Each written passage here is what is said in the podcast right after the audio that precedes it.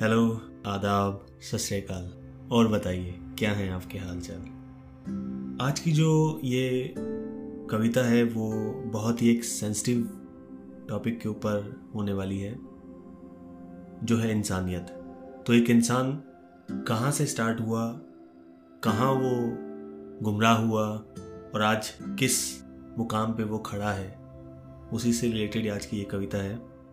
मंदिर मस्जिद में सब ढूंढे कोई अंदर करे न ध्यान। मंदिर मस्जिद में सब ढूंढे, कोई अंदर करे न ध्यान।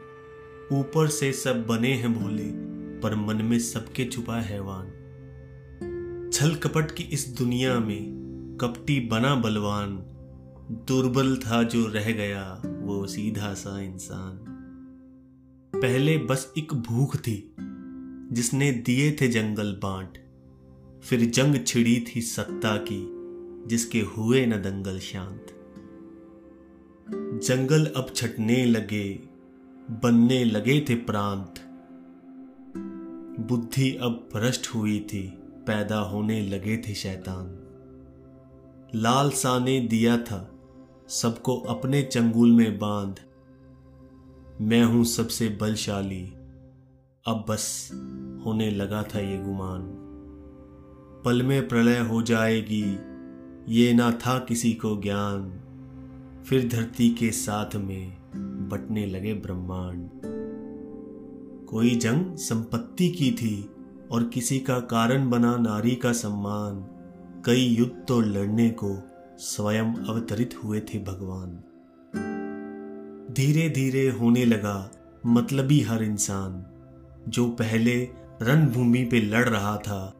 अब करने लगा घर पे ही जंग का ऐलान। सबको धन बस चाहिए, अब सस्ते हुए हैं प्राण। प्यार, पीड़ा, अब कोई न देखे। प्राण, पीड़ा, अब कोई न देखे। सबको चाहिए मकान। सुख शांति अब ना रही, अब खो गए चारों धाम। मन को शांति बस तब मिले, जब पहुँच जाए शमशान।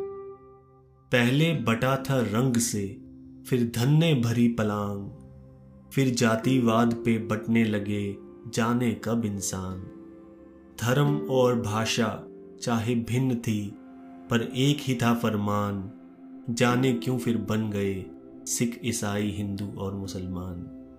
सबको पैदा नारी करे, सब में एक ही जान, हर बच्चा जैसे कोरा कागज़, और हम लिख देते उस पे गीता और कुरान। किसी को भाई हरा रंग और किसी की भगवे में है शान। सब खेल है बस पहरावे का, जो देता हमें पहचान। पर मन के अंदर कोई न झांके, सबका बाहर लगा है ध्यान।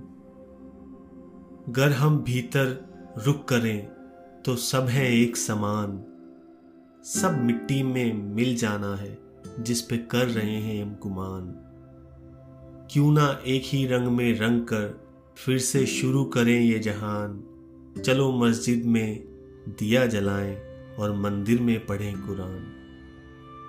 एक ही मिट्टी में मिलना है, जब निकल जाएँगे प्राण, क्यों ना पहले ही मिल जाएँ और फिर से बन जाएँ इंसान। धन्यवाद।